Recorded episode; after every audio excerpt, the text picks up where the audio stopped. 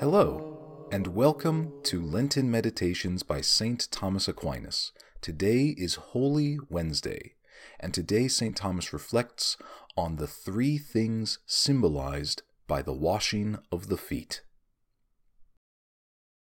He putteth water into a basin, and began to wash the feet of the disciples, and to wipe them with the towel wherewith he was girded.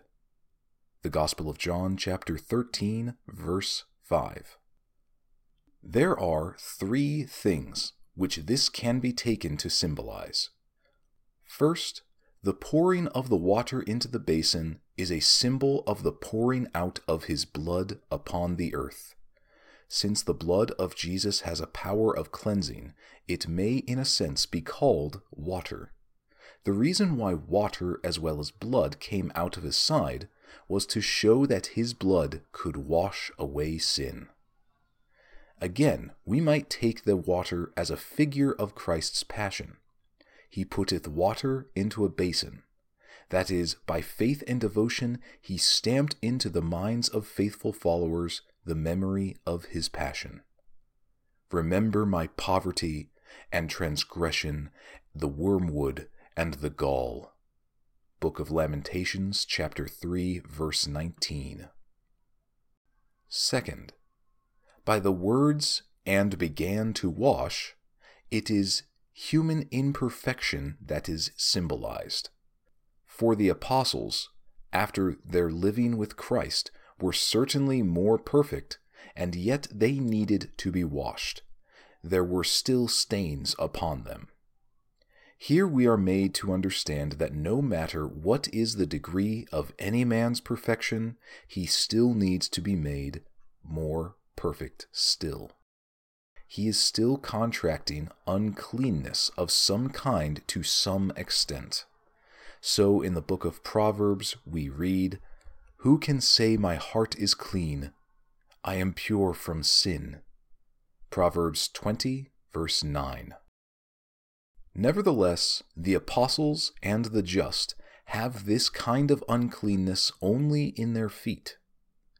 There are, however, others who are infected not only in their feet, but wholly and entirely.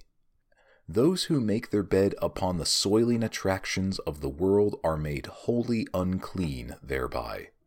Those who wholly, that is to say, with their senses and with their wills, cleave to the desire of earthly things, these are wholly unclean. But they who do not thus lie down, they who stand, that is, they who, in mind and in desire, are tending towards heavenly things, contract this uncleanness in their feet. Whoever stands must necessarily touch the earth with at least his feet. And we, too, in this life, where we must, to maintain life, make use of earthly things, cannot but contract a certain uncleanness. At least as far as those desires and inclinations are concerned, which begin in our senses. Therefore, our Lord commanded his disciples to shake off the dust from their feet. The text says, He began to wash, because this washing away on earth of the affection of early things is only a beginning. It is only in the life to come that it will be really complete.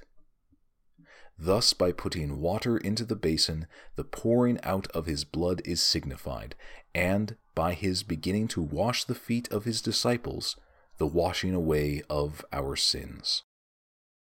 Third, there is symbolized finally our Lord's taking upon him the punishment due to our sins. Not only did he wash away our sins, but he also took upon himself the punishment that they had earned. For our pains and our penances would not suffice were they not founded in the merit and the power of the passion of Christ. And this is shown in his wiping the feet of the disciples with the linen towel, that is, the towel which is his body.